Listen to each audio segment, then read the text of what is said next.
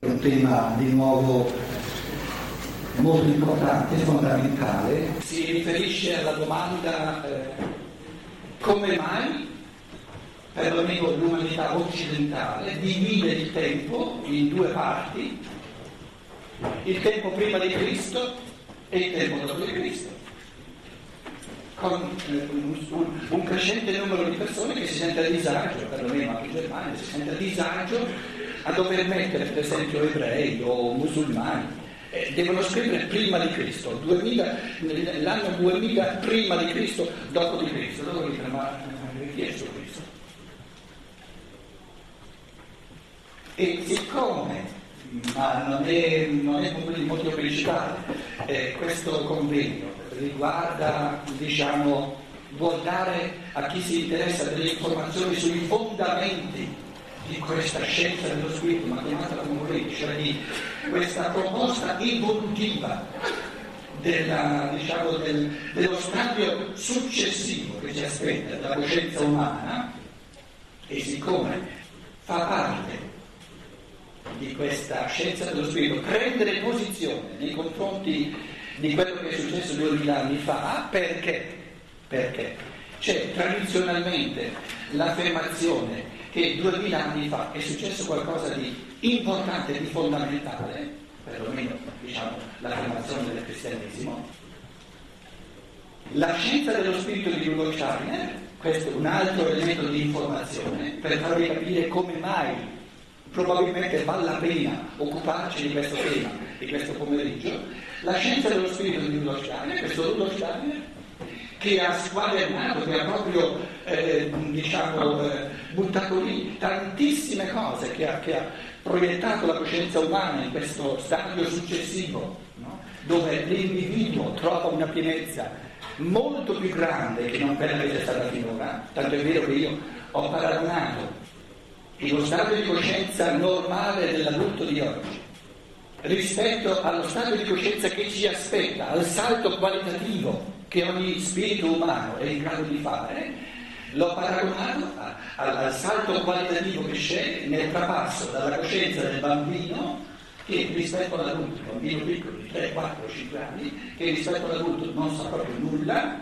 un salto qualitativo assoluto, la coscienza adulta che eh, se un bambino capisse che cosa c'è nella testa di un adulto direbbe mamma mia, cosa straordinaria.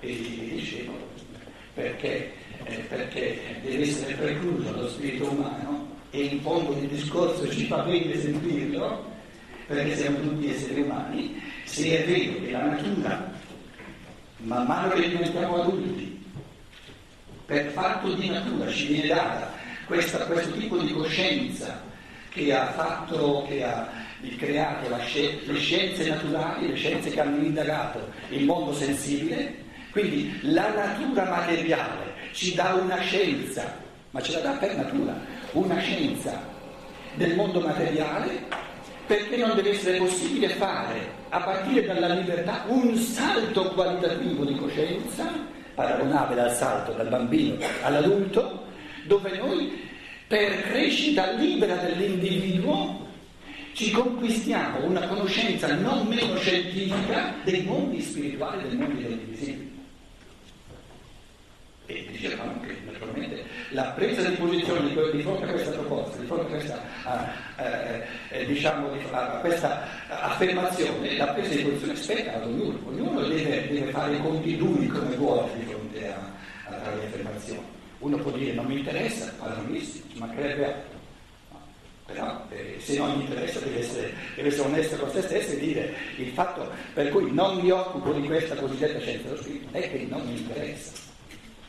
Che poi eh, prima o poi salti fuori, che forse gli converrebbe o vivrebbe meglio, sarebbe più contento se gli interessasse, questi sono affari suoi.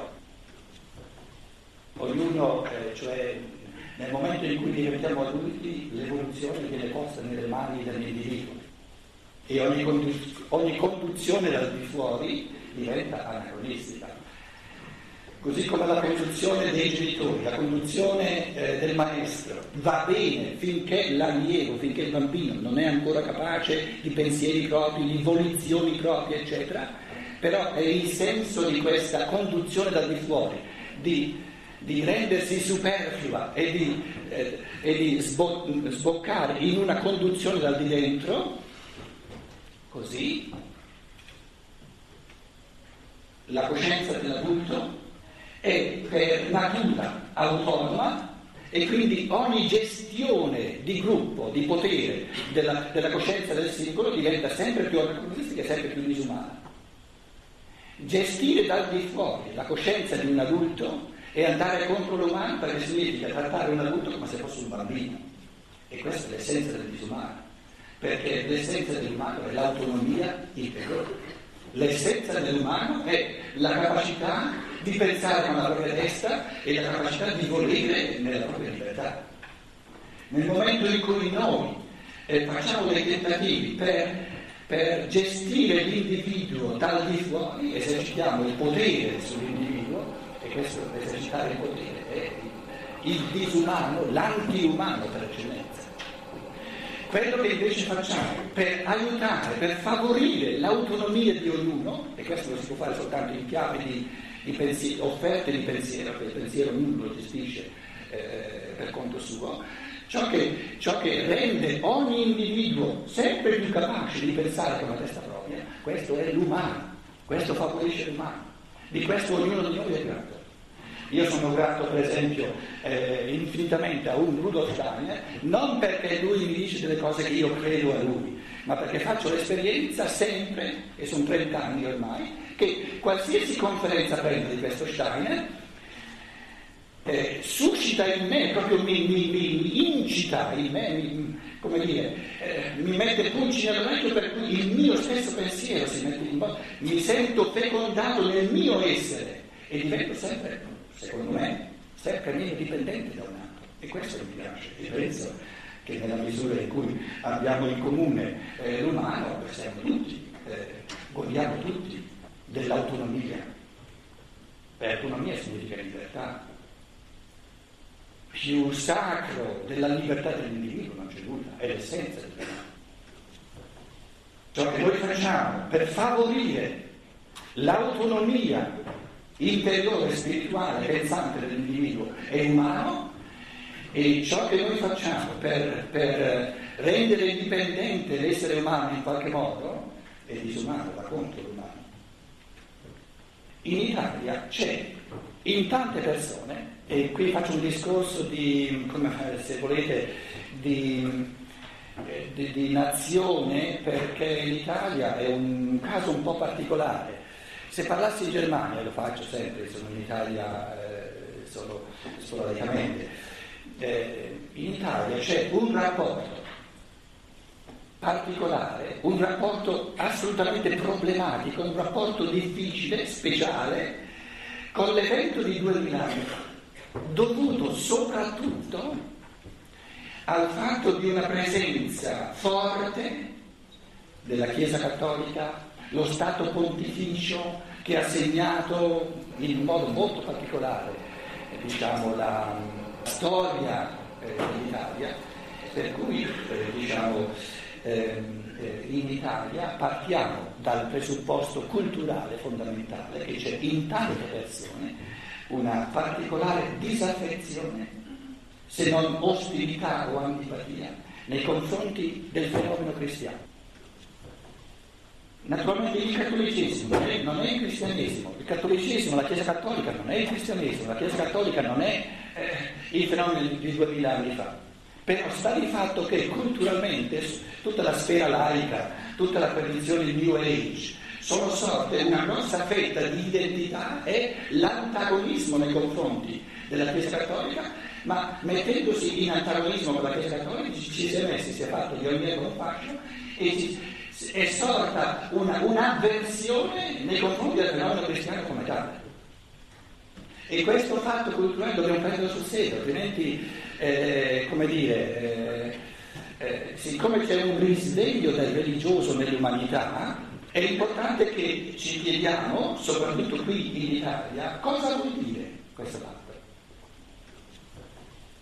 Se dovesse risultare che ciò che è successo duemila anni fa è oggettivamente fondamentale, centrale per l'evoluzione della coscienza umana, e se fosse vero che in un primo momento, soprattutto in chiave di religione tradizionale, di cristianesimo petrino, se vogliamo, di Chiesa cattolica, è sorta una interpretazione profondamente carente di questo fenomeno, sarebbe molto grave per l'individuo, sarebbe una, una enorme omissione per l'individuo fare il dietro un fascio e in base alla sua versione comprensibile nei confronti della Chiesa Cattolica non volesse occupare di quello che è successo duemila anni fa. Quindi il discorso che cerco di fare, balbettando questo pomeriggio, presuppone eh, la consapevolezza della necessità di una certa apertura, di una certa spassionatezza. Chi mi conosce sa che io non, non eh, presenterò eh, il, il, il, fenomeno eh, eh, Cristo, tra virgolette, allo stesso modo in cui eh, lo presenta il fenomeno Cristo, no? tra virgolette. Ieri sera già dicevo che la parola è diventata più problematica che non che non di aiuto la parola stessa, eh, chi mi conosce lo sa che io dico cose ben diverse da quelle che vengono dette eh, diciamo, eh, qui a Roma in chiave di cattolicesimo tradizionale. E proprio da lì che mi sono staccato perché la scienza dello spirito, cioè eh, eh, lo spirito umano che nella sua libertà, nella sua spassionatezza, in quanto spirito pensante, affronta i pilastri dell'evoluzione, si trova a dire eh, in un certo senso cose diverse da quelle che eh, finora sono state dette eh, anche in chiave di cristianesimo tradizionale. Ci sono due ragioni fondamentali di questa indifferenza, di questa avversione spontanea, di questo disamore nei confronti dell'evento cristico, dell'evento Cristo, questa reazione di antipatia. Una è più superficiale, e l'ho già detta, è una reazione spontanea al fatto Chiesa Cattolica.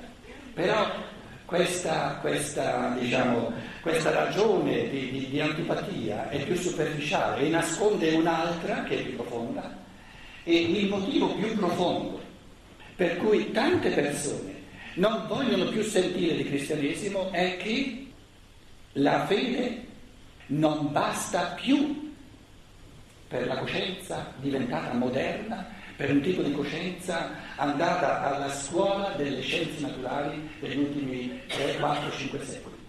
In altre parole, e già lo accennavo questa mattina, già ieri sera, eh, non, è, non è consono allo spirito umano credere le cose. Il credere va bene per il bambino perché non è ancora capace di pensare. Però nella misura in cui sorge nel singolo la capacità di pensiero, l'adesione del cuore, la fede è l'adesione del cuore, che va bene per il bambino, ci vuole per il bambino, deve trasformarsi, deve approfondirsi sempre di più con la conoscenza, col pensiero.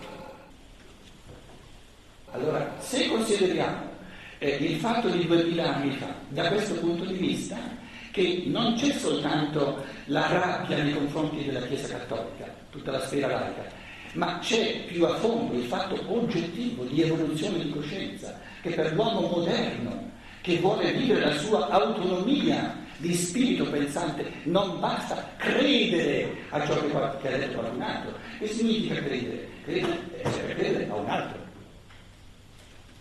E nessuno di noi parla di credere a se stesso, spero, no? Credere significa credere a un altro. Ora, credere a un altro eh, eh, ha un motivo di essere soltanto nella misura in cui non sono ancora capace di eh, credere a, a, quello che dice il mio pensiero, ma allora, allora mi convinco delle cose, non, non, non, ho più bisogno di credere. Quindi il credere è una, diciamo, una posizione propedeutica di, di, di, da principianti, in un certo senso infantile, che deve prima o poi sfociare, se vogliamo restare nell'umano, nella convinzione propria, nella capacità di affrontare dice non dico il pensiero. Vista così però la cosa, allora possiamo dire che eh, sia i credenti, i cattolici, diciamo, coloro che, che ancora che credono, i fedeli che credono nel Cristo, uso adesso queste parole, ma voi le pensate tra virgolette in modo da, da sentirvi del tutto liberi, sia la sfera laica che dice peste e corna, non soltanto della Chiesa, ma anche del cristianesimo, sia, e aggiungo, una terza matrice culturale, in modo che mettendo, mettendo eh, queste tre abbiamo un, un pochino tutto quanto quello che c'è. Dunque il primo l'ho chiamato eh, la Chiesa. La Chiesa, molti vanno ancora con la Chiesa, con la fede. Poi c'è il laicismo, niente fede. Ci aggiungo un terzo impulso, e cioè tutta la, la, la, la sfera culturale riassunta, mi perdonate, un po' eh, col New Age, questa specie di spiritualità che molti di noi conosciamo. Naturalmente ci sono altre correnti culturali. Io adesso ho preso soltanto queste tre eh, che rappresentano un pochino, un pochino tutto quello che c'è. Se poi ho lasciato fuori qualcosa di importante nella discussione, eh, fatevi sentire. A me preme di dire una cosa, che queste tre hanno qualcosa in comune che è la cosa più importante. Quindi in un certo senso stanno tutti e tre sullo stesso piede perché hanno in comune la cosa più importante. E qual è la cosa più importante che hanno in comune? La Chiesa cattolica, con tutti i suoi seguaci, il laicismo, con tutti i suoi seguaci, e la spiritualità New Age, con tutti i suoi seguaci, cosa hanno di comune? E addirittura io sto, vi sto dicendo, è la cosa più importante quello che hanno in comune. Hanno in comune, che lo sappiano o no, ma ce l'hanno in comune, il distogliere l'individuo dal prendere coscienza individuale, libera e personale nei confronti del fenomeno del mondo. In altre parole sono tre, forme di intuppamento. E questo hanno in comune. E se qualcuno di voi non si è ancora accorto che anche la New Age è un intruppamento pauroso, occulto, è ora che se ne accorga. Perché l'intruppamento è ancora più micidiale dove, dove non si accorge che c'è. Sono tentativi di ingolfare, di, di fagocitare l'individuo. Tutti e tre. E qual è allora il bello che hanno in comune? Che tutti e tre rappresentano una controforza necessaria alla libertà dell'individuo. In altre parole, tutti e tre ugualmente, ugualmente danno proprio all'individuo la possibilità, siccome si trova nella scelta assoluta, o di accodarsi oppure di prendere posizione in chiave assolutamente individuale, allora conta poco che, una, che uno debba prendere posizione individuale nei confronti della sua Chiesa che debba prendere posizione in modo individuale nei confronti del suo laicismo o che debba prendere eh, eh, posizione in un modo individuale nei confronti del suo New Age. A quel punto lì eh, la, diciamo, diciamo, il fenomeno di gruppo non importa più quale sia, importa il fatto fondamentale che è un fenomeno di gruppo, di intuppamento, di fagocitazione dell'individuo. Queste controforze ci devono essere, perché se l'individuo non ha nulla da superare, non ha nulla da vincere per far emergere la sua autonomia, non potrà mai vivere la sua autonomia. Quindi è importante, è necessario che ci siano queste controforze, non sono né bene né male, sono controforze necessarie. Bene e male è il modo in cui l'individuo interagisce con queste controforze.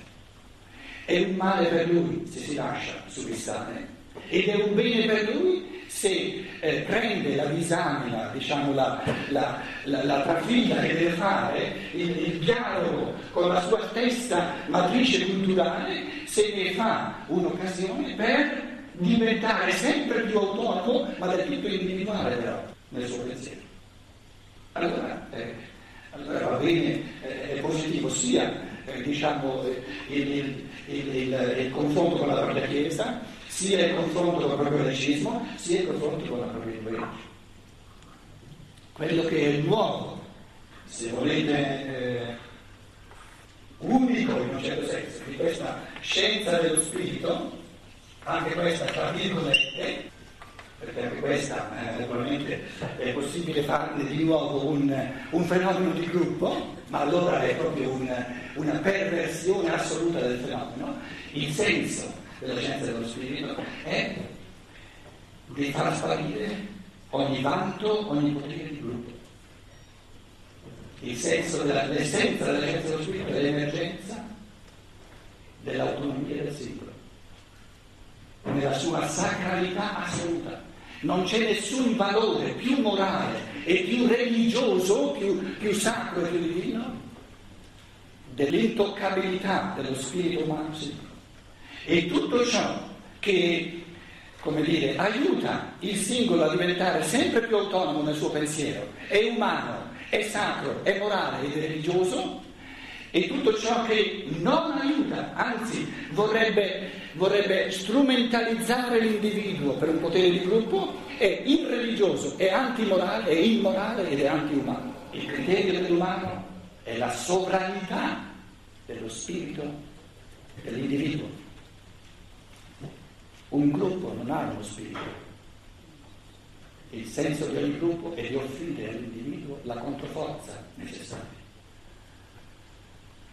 Quindi lo scopo di ogni gruppo è che deve fare di tutto per fagocitare l'individuo. E soltanto vincendo diciamo, la, il potere di ogni gruppo l'individuo può affermarsi nella sua autonomia, nella sua sovranità come spirito pieno di, saggezza e pieno di amore. Dicevo già eh, prima che per tornare all'essenza dobbiamo eh, sospendere la terminologia tradizionale, perché la terminologia, per esempio la parola Cristo, eh, ormai eh, dopo quello che è successo in duemila anni ci crea più pasticci che, che, che non ci aiuti mia, mm, diciamo, il mio pensiero fondamentale è che quello che è successo duemila anni fa, che è stato tramandato, eh, abbiamo generazioni eh, in Occidente, nei paesi occidentali, duemila anni che hanno avuto un rapporto profondissimo col fenomeno di duemila anni fa, io direi mi interessa soltanto nella misura in cui riesco a capire che duemila anni fa si è manifestato l'archetipo dell'umano.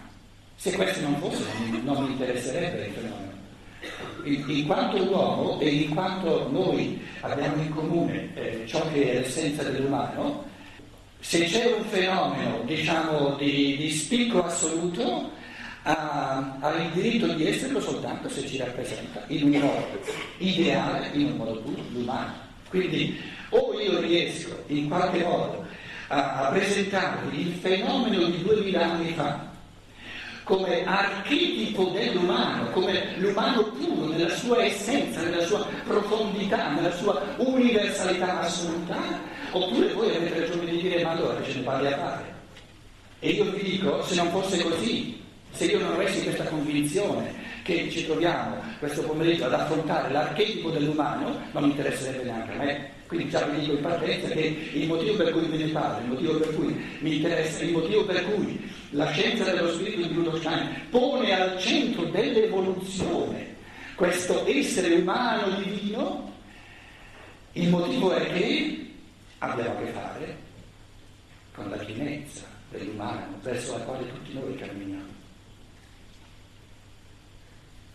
E la pienezza dell'umano, lo dicevamo già ieri sera, è duplice la pienezza dell'umano è la fioritura all'infinito del singolo nella sua autonomia e la pienezza dell'umano è l'umanità in quanto un organismo sempre più imbevuto di forza di amore.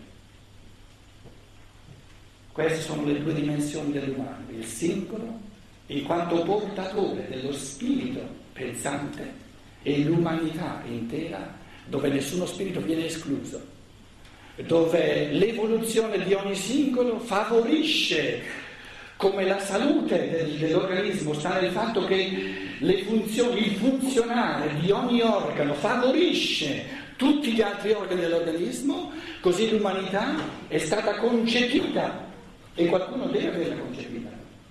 Qualche spirito pensante deve averla concepita come un organismo di spiriti umani individuali che nella loro evoluzione individuale favoriscono a vicenda l'evoluzione di tutti gli altri, così da creare un corpo mistico, un organismo spirituale,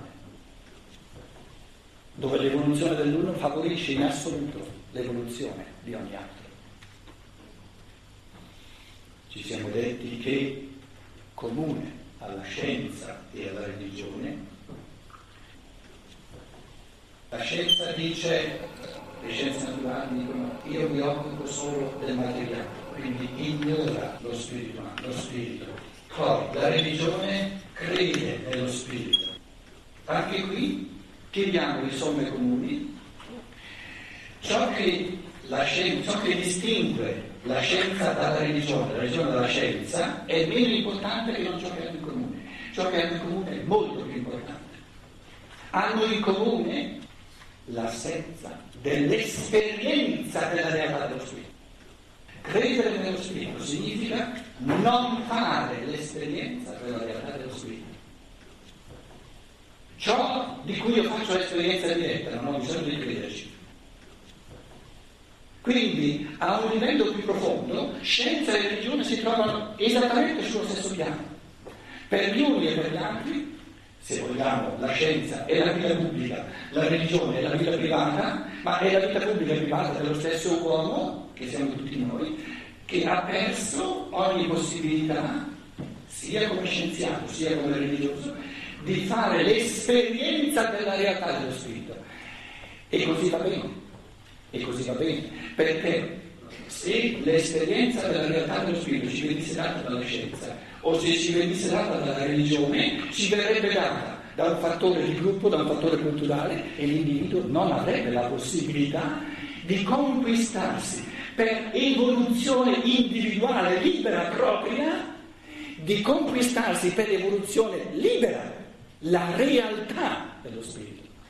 Quindi per dare all'individuo la possibilità di fare questa esperienza globale, assoluta, della libertà dell'evoluzione del suo spirito, bisognava che eh, arrivassimo a un punto da avere una scienza che ignora o addirittura nega lo spirito, l'abbiamo visto, e di una religione che dello spirito ha fatto una credenza, perché non c'è più l'esperienza diretta.